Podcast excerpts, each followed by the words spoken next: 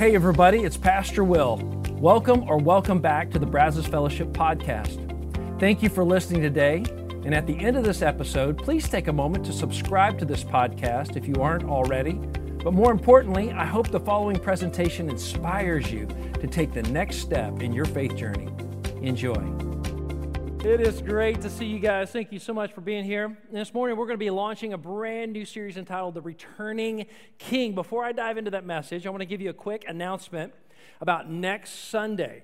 If you are someone who you would say you're in the category of, I'm curious about faith in God, that you haven't crossed over that line yet, or you're a brand new believer in Christ. Maybe you've accepted Christ in the last few weeks here at Brazos Fellowship or somewhere else, um, or you're someone who is a follower of Christ, you're a Christian, you've been a Christian for a while maybe, and you've got some questions about faith, and you would just love a great place to process those questions, a safe place to be able to do that. You need to know about Starting Point here at Brazos Fellowship. It is an incredible place just for you. If you fall in any of those three categories, it's going to start next Sunday on the eighteenth during this service, at the ten o'clock service from ten to eleven. Um, and if you are interested, you can go to our website, Brazos Fellowship dot com, click on Starting Point. You can get more information about this discussion-led group. It's a place to process those kinds of questions.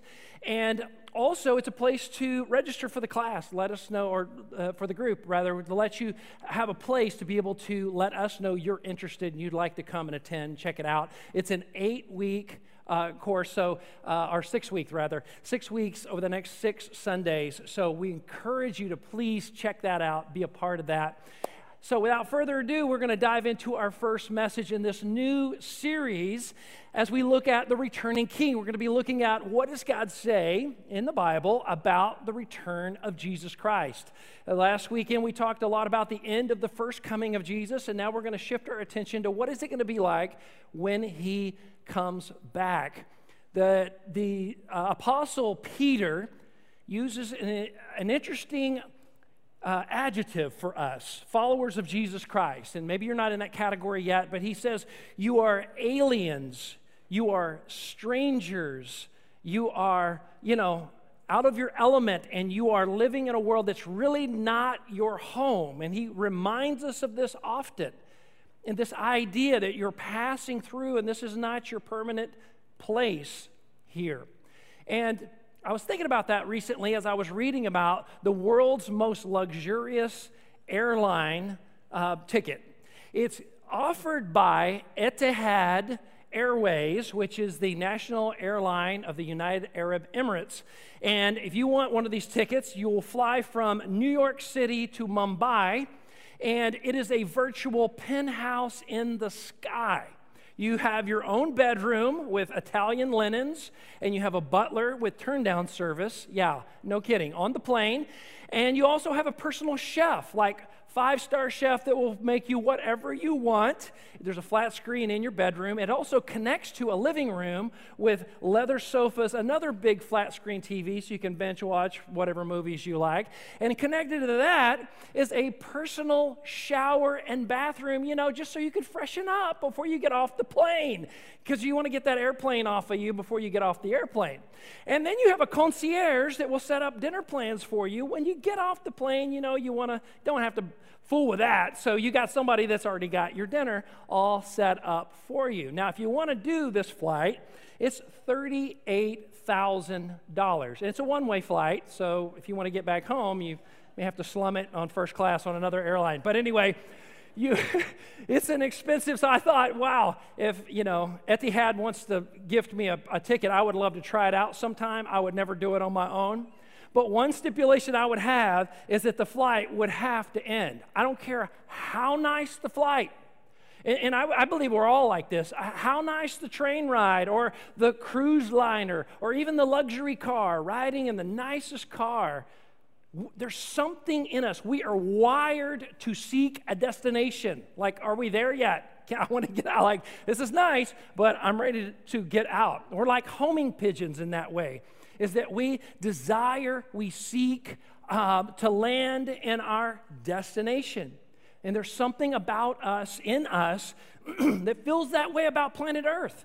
It's just not quite right. It, it, it's off, it's hard, it's difficult, it's, it's a struggle. We get heartbroken. There's lots of broken and bruised and hard pieces of this life, right? There's this feeling of we're not there quite yet. And Jesus actually speaks to this part of us when he's talking to his disciples the night before his crucifixion. We were talking about this this last weekend. And when he was in the upper room with his disciples, we didn't talk about this this last weekend, but in the Gospel of John, chapter fourteen, John's the fourth of the, the uh, four Gospels, Matthew, Mark, Luke, John. We're going to look at chapter fourteen. This is just hours before his arrest and his trial and crucifixion, which is that next morning. And so he's together, together with his disciples, and he's trying to encourage them. And whether you're watching this at home or you're here live, I bet there's been times where you need some encouragement from the Lord. This is exactly what he's giving, not only to his disciples at that moment for that night, but also for us today. This is what he's offering to us, and I want to read this to you, starting with verse one of John chapter fourteen. It says, "You must not let yourselves be distressed." He's treating distress or depression or difficulty, uh, emotional downness as a choice. Like, this is something you can change what you focus on, right? You, you must not let yourselves be distressed. You must hold on to your faith in God and to your faith in me, Jesus says. There are many rooms in my Father's house. If there were not, should I have told you that I'm going to prepare a place for you? It is true that I am going to pre- prepare a place for you, but, he says, in the next part, but it is also true, just as true, that I am, let's say it together, that I am coming again to welcome you into my own home so that you may be where I am. It was so important to Jesus to make sure he conveyed clearly, unequivocally, without any question, undeniably, I am coming again. Just as I came the first time, it was prophesied and promised for thousands of years. I'm promising, I'm prophesying, I will come again. And when I come again, I'm going to bring you with me to my Father's house. And we are going to be there together forever. He is giving us that promise. He is giving reassurance that there is this place, this destination that is coming. Now, what's interesting is that if we fast forward a little bit over the next couple of days, Jesus is, as I said, he's tried, convicted, crucified, and then three days later on Sunday, he resurrects from the dead, appearing to his twelve disciples, and then later, or pardon me, to the eleven disciples. Judas uh, betrayed him, then later committed suicide, as we know from the, the Gospels. And then he appeared to over five hundred individual people over the next forty days. But we're told that over those forty days, he spends a great deal of time with his disciples, teaching them and preparing for his exit from this world and what that's going to look like. Now, what's interesting, on day forty, his last day here on planet Earth, he's spending time with the disciples, and apparently it was maybe right outside of town, right outside of the city of Jerusalem, on a hillside somewhere. We don't know exactly. There's some speculation, but don't know exactly, but it doesn't really matter. They're standing there talking, and then he lays a big challenge on them, like, here's what I want you to be doing in the meantime, and then before there was any time for follow-up questions or anything, it was like, hey, Jesus, yeah, so that raises a good question. And what? Oh, my gosh, did you see that? He just went into the clouds. He disappeared. Oh, my gosh. So he, they're standing there, the eleven, along with a bunch of other people. We're told later, just a couple of days later in the upper room, there's one hundred fifty people. So maybe there's one hundred. Maybe there's one hundred fifty. We don't know. But there's a whole lot of people standing on this hillside going, oh, did you see where he went? Did you? Was that him? No, that's something else. Oh, that was a bird. Okay, well, where is Jesus? Is he coming back? What? Was this just a trick? What is this? I mean, they had no category for it. They had never seen, you know, D C Comics. They didn't know who Superman was. They didn't know, like, what, what? What is this? This, this thing that we just saw? Oh, my gosh. They were so captivated with looking up into the sky, trying to figure out what happened to Jesus, two angels show up. This is the only time that I know of in all of Scripture that angels show up and nobody noticed. Always, in all the other cases, when an angel shows up, people fall on their face and think they're going to die because of the glory of God and the presence of God on those angels. But these angels show up, and they're like, hello, hey guys. And here's what they say, Acts chapter one, verse eleven, here's what the angels say to the guys. They say, men of Galilee, they said, why do you stand here looking into the sky? I love the question. Why do you stand here looking at the, this same Jesus who has been taken from you into heaven will, let's say it together, will come back in the same way you have seen him go into heaven. The angels are there to say, we are confirming and affirming everything that Jesus taught you about his second coming. He is going to come back, and he's going to come back in the same way that he left. In other words, visibly and bodily, he's coming back, and he's going to come back on the clouds. As a matter of fact, next week we're going to look at the great day of his returning and really talk about the things that we know about that day. There's lots of speculation and debate about it, but we're going to talk about the things that are unequivocally, um, for sure, bedrock theological issues about the return of Jesus next weekend.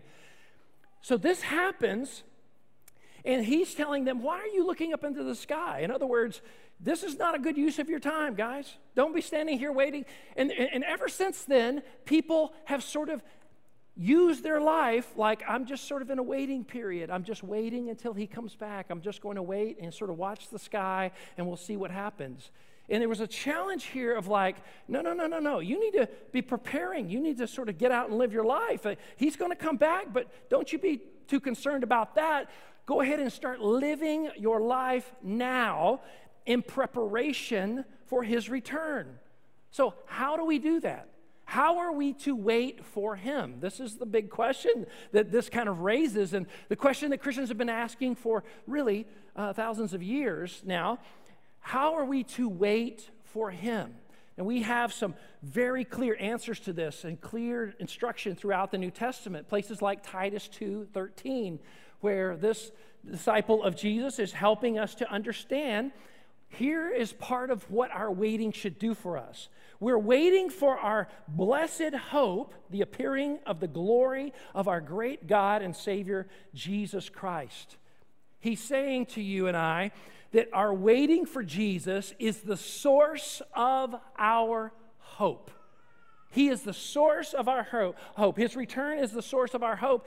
In other words, hope is not something we conjure up with human effort.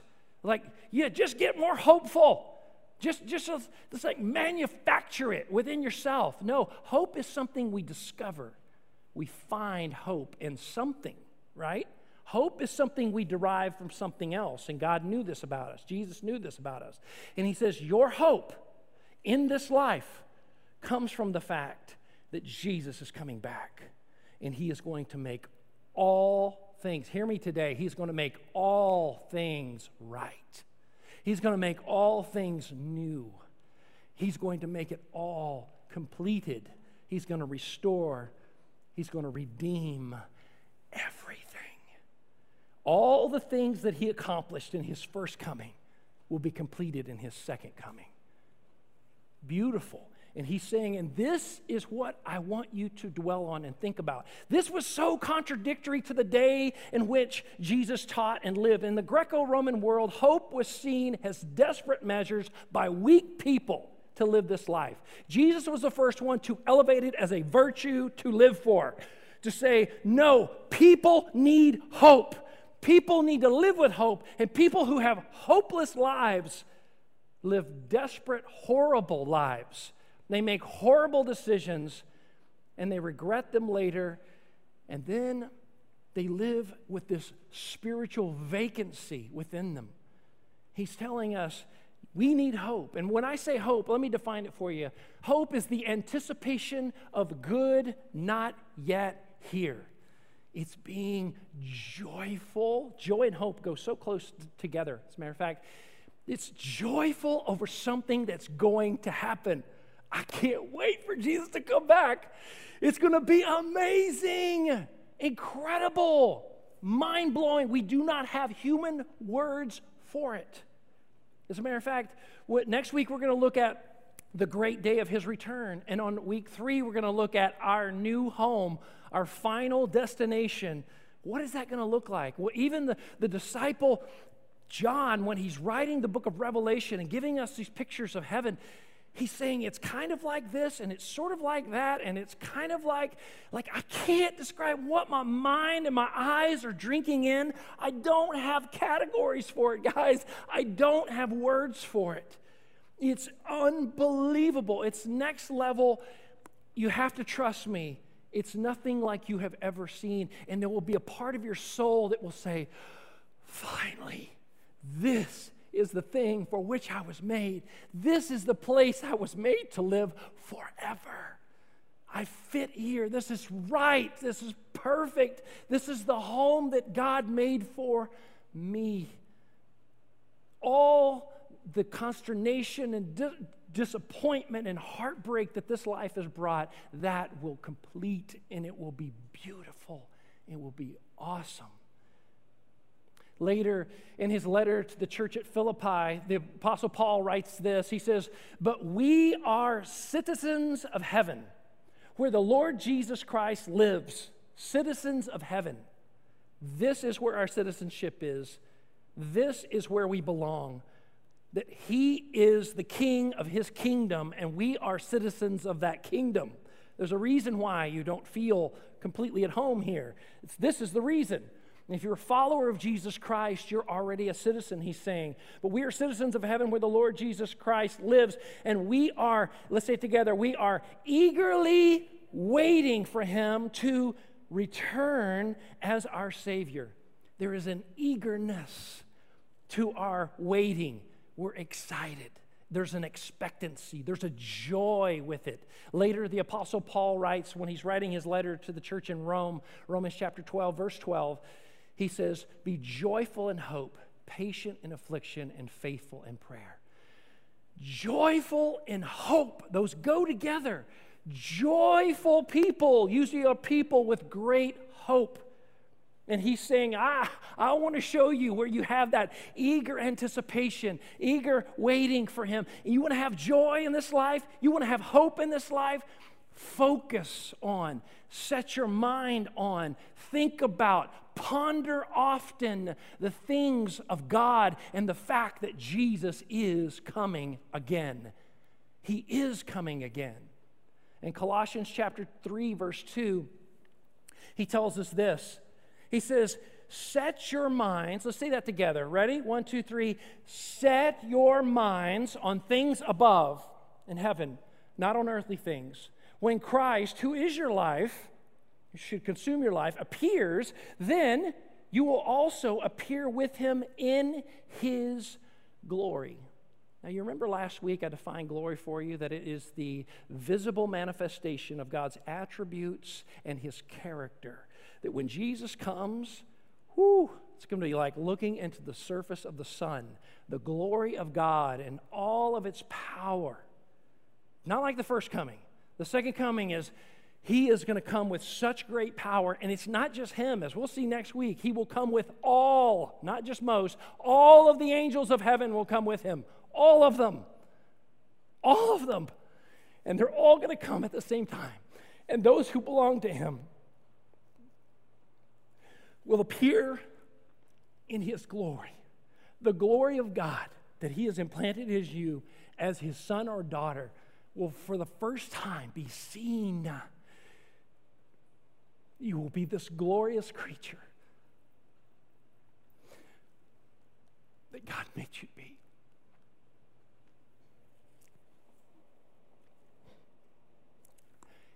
And it'll be an unbelievable moment.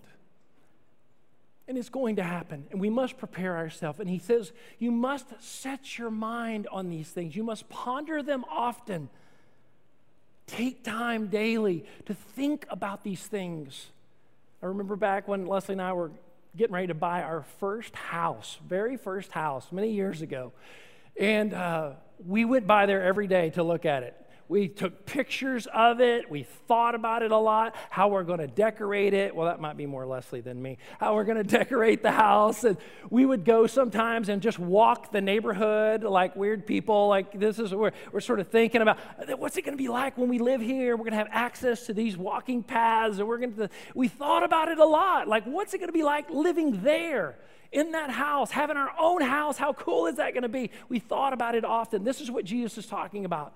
Think about it often. Here, here are some other verses, other translations of this little phrase. Set your minds on. Think only about it. Keep your mind on it. Think about the things of heaven. Pursue the things over which Christ presides. He is the king over his kingdom. Think about a world where Jesus always gets his will done. Always. His goodness and mercy and righteousness, his beauty exudes from everything. Everything. We get to live there? Hello, am I the only one? This is unbelievable. Hope and joy come from realizing this is a reality that will come to pass for those who belong to him. And if you are not a follower of Jesus yet, this is something to seriously consider. For all eternity, to be with him and this completion of his created order of being redeemed and restored and complete and beautiful the way he created us to be. And this is what he desires. And Jesus knew that this is something that our souls need to feast on often. It is nourishing to our heart to think about the things of God and think about the return of Jesus and think about living with him forever.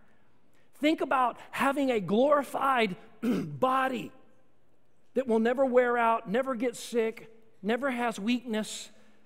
It's perfect. It's beautiful. It's amazing. We are there in the New Jerusalem, in the sparkling city of God, living together with the presence of God. You will, for the first time, because you're in your glorified body, you get to see God's face for the first time. And there'll be this insatiable appetite for him, to want to be with him, glorify him, serve him. It's the thing for which we were made. It was the thing for which we were created in his genius. We find our completion, our purpose and meaning in him and him alone. This is why the Apostle Paul later, when he's writing to the church of, uh, in the Philippian church, he says, you need to think often about those things that are noble and true and righteous and praiseworthy. Think about the things of God. Think about the place of God. Often set your mind upon it. It is good for your soul. You need an escape from this world. You need a moment where you remember what is to come. That, that, that history is not haphazard. It is headed towards a determined point in time, and that determined point is the return of Jesus Christ, and he will come back, and he will judge, and he will rule over all of his creation. And that is, that is the truth. And maybe one of the most commonly asked questions about the return of Jesus is, when will Jesus return? When's that going to happen? Lots of people have speculated. Lots of, lots of people have debated over this and made charts and graphs and all kinds of things. I remember, this is going to date me big time, back when I was in college, there was a little book, kind of a pamphlet that was circulated all over my college campus. It, it was said, eighty-eight Reasons Why Jesus Will Return in nineteen eighty-eight. Okay, that, that definitely dates me. Well, guess what? He didn't come back in nineteen eighty-eight, but there was some pretty cool eighties music that did come about. Um, But other, other than that, I always argue with my girls, that was the best decade of rock right there. But anyway, um, that, that was uh, predicted. And then, you know, twelve years later, year two thousand, there was all kinds of Y two K prediction. Oh, Jesus is definitely coming back now. I mean, you got to get prepared. And, you know, and if he doesn't, then, you know, you know, get your survival kit together so you can live, because we're all going to be reverted back to the Stone Age after Y two K. You know, there's all that stuff going on. And, and I'm telling you, right up to this moment, there are books that are being published that are telling us he's coming back right now. He'll be back, you know, twenty twenty-two. He's going to be back. And here's what we should probably start the conversation by asking Jesus, what did he say about the day which he will, when he will return? There's several places this is recorded in the New Testament. I want to point your attention to Mark chapter thirteen, verses twenty, or thirty-two through thirty-five. Here's what Jesus said. He says, about that day or hour, no one knows. Well, surely the angels know. Not even the angels in heaven. Oh, well, I'm sure Jesus was just bluffing. He probably knew right at that moment. Nor the Son. He's saying, in my earthly form right now, I don't know. I'm sure in his glorified form, sitting on the throne next to God, yes, he probably does. But only the Father. Be on, let's say it together, be on guard. Be alert. You do not know when that time will come. Therefore, let's say it together, keep watch, because you do not know when the owner of the house will come back. I want you to notice this word owner right here. That Jesus was intentional about this metaphor of all of life being owned by someone else, and that someone else being God. Everything we have, our gifts, talents, our money, our time, our children, our marriage, our hopes and dreams, everything, all of it is God's. All of it. And he is going to come back. In the Psalms, it says that he is the owner of all of creation, and everything that has that can be seen and everything that has been made is owned by him, that he is the creator of all things, and he's coming back. And there will be an accountability for what we did with what we were given. And he says, the owner of the house will come back, and whether it's in the evening or at midnight or when the rooster crows or at dawn, nobody knows. It could be at any time. And we're going to look at some things next weekend that, that maybe some, some, some signposts that might help sort of get us ready, but things to look for. But at the end of the day, no one knows. The Apostle Peter put it this way in Second Peter three ten. He says, but the day of the Lord will become like a thief. Some translations say a thief in the night. In other words, Jesus' return will be unexpected. Nobody knows. The moment somebody writes a book saying Jesus is coming back in twenty twenty-two, you know that he's probably not going to come back on that day, right? That, he's already said, nobody's going to know. Nobody knows. Right? So, in the meantime, he's asked us to stay alert, to watch, to be prepared. So how do we do that? I want to take us all the way back to where we started this message today in Acts chapter one, right before, I mean moments before Jesus ascended and went into heaven, he issues a challenge to his disciples in verses six through eight. I want to read that to you. What did Jesus say to them, his last words before he ascended? Here's what he said. Then they gathered around him and asked him, Lord, are you at this time going to restore the kingdom to Israel? In other words, Jesus, clearly you are God in the flesh, that you are going to set up your kingdom on earth. The prophecy was all laid out in the Old Testament. They knew it was coming. They thought, man, you've resurrected. This is the perfect time. And, and and I've been following you for the last three years, and my employer's not real happy with me right now, so I'd be happy to quit my job, and I'll go to work for you. If you want to set up your kingdom, I'll, I'll do whatever you want me to do. I'll, I'd love to work for you, Jesus. And that's basically what they're asking. You're going to set up your kingdom on hev- on earth right now, your heavenly kingdom down here right now? He said to them, it is not for you to know the times or dates the Father has set by his own authority. Don't you worry about that. Don't worry about the timeline. He goes on to say, but you will receive power when the Holy Spirit comes on you. And ten days later, in the upper room, that's exactly what happened. The Holy Spirit of God came down upon them. And from that moment forward, that those who became Christians received the Holy Spirit at the time of their conversion. So if you're a Christian today, you already have this power of the Holy Spirit in your life that Jesus is talking about. And he says, and you will be my, let's say it together, you will be my witnesses, you will be my ambassadors, as we looked at last week, my representatives wherever you go, right? In Jerusalem, this is the city they were in at the time, and in Judea, it's sort of like the county or the surrounding community, and Samaria, which is the neighboring county or commu- you know city o- over here. And he's he's making these concentric circles. He's saying whether we're talking about Jerusalem, Judea, or Samaria, or even to the ends of the earth, all the way out, as far as there are people and there is land for them to live on, I want you to be witnesses. I want you to share the good news, the gospel, with other people. What I have done, tell them that I have resurrected from the, from the dead, and not only conquering my death, but yours as well, if you place faith in me, that the Son of the living God has dawned on earth. He has lived a perfect life. He died for the sins of all humanity, raised to life so that he could give eternal life to anyone who places faith in him. This is the good news. And I want you to share this. I want you not just to share it with your lips, but share it with your life. I want to exude from the way you talk to people the hope and the joy that comes from you, the love. I want them to feel the love. I'm your source of love, your source of hope, your source of joy. Love, hope, and joy, right? I want you to exude these fruit of the Spirit wherever you go. I want you to share the story wherever you go. I want you to live like this. So, how do we prepare for Jesus' return? Let me give you a quick synopsis of what we talked about today. First, we need to be prepared. Be alert, rather. Be alert. It is the idea of setting our minds daily upon Him.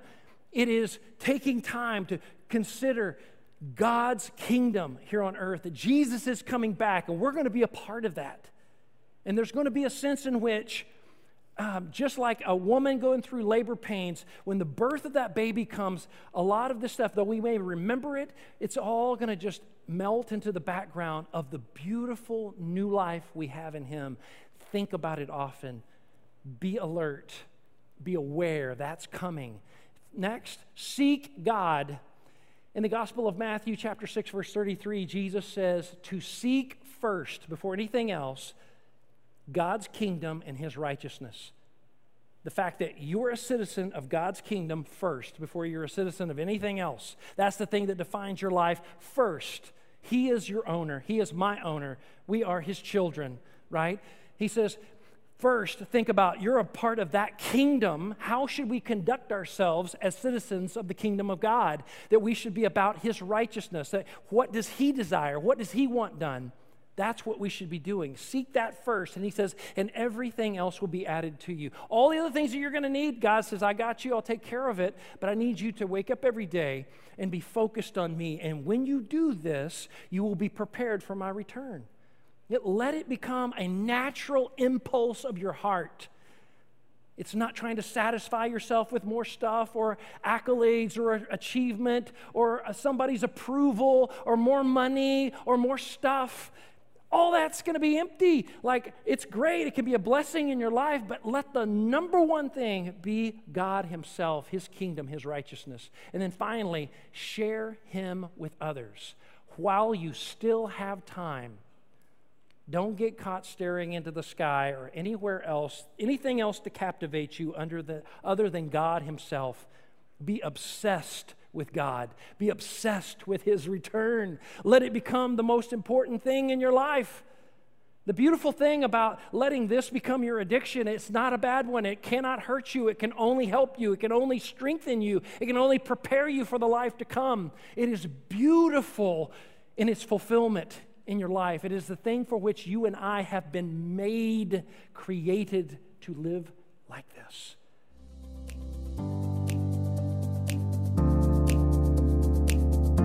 Once again, thanks for listening. If you live in the Brazos Valley, we would love for you to engage with us at one of our weekend services. For directions, service times, and information about our fabulous children's and student environments, visit us at Brazos Fellowship dot com. That's Brazos Fellowship dot com.